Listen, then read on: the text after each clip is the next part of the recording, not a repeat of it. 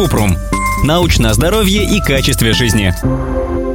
Есть ли польза от лечения на курортах с минеральной водой? Кратко. Бывать на любом курорте в принципе полезно, потому что там человек отдыхает. Нельзя вылечить болезни только с помощью минеральной воды. Но сам курорт помогает расслабиться и чувствовать себя лучше.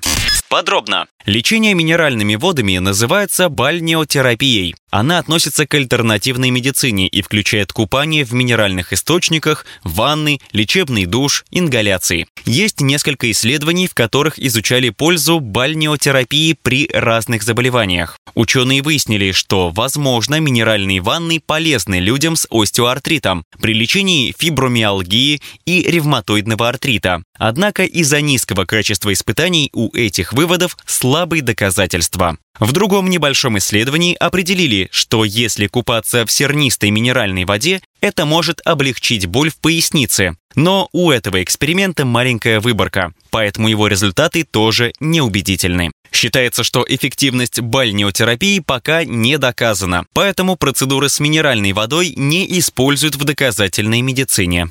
Если у человека есть проблемы со здоровьем, нельзя отклоняться от стандартного лечения, которое назначил врач. Если хотите съездить на курорт с минеральными водами, почему нет? Но не стоит рассчитывать, что бальнеотерапия поможет избавиться от болезней. Кроме того, перед поездкой лучше проконсультироваться с терапевтом о том, какие именно методы лечения вы хотите использовать.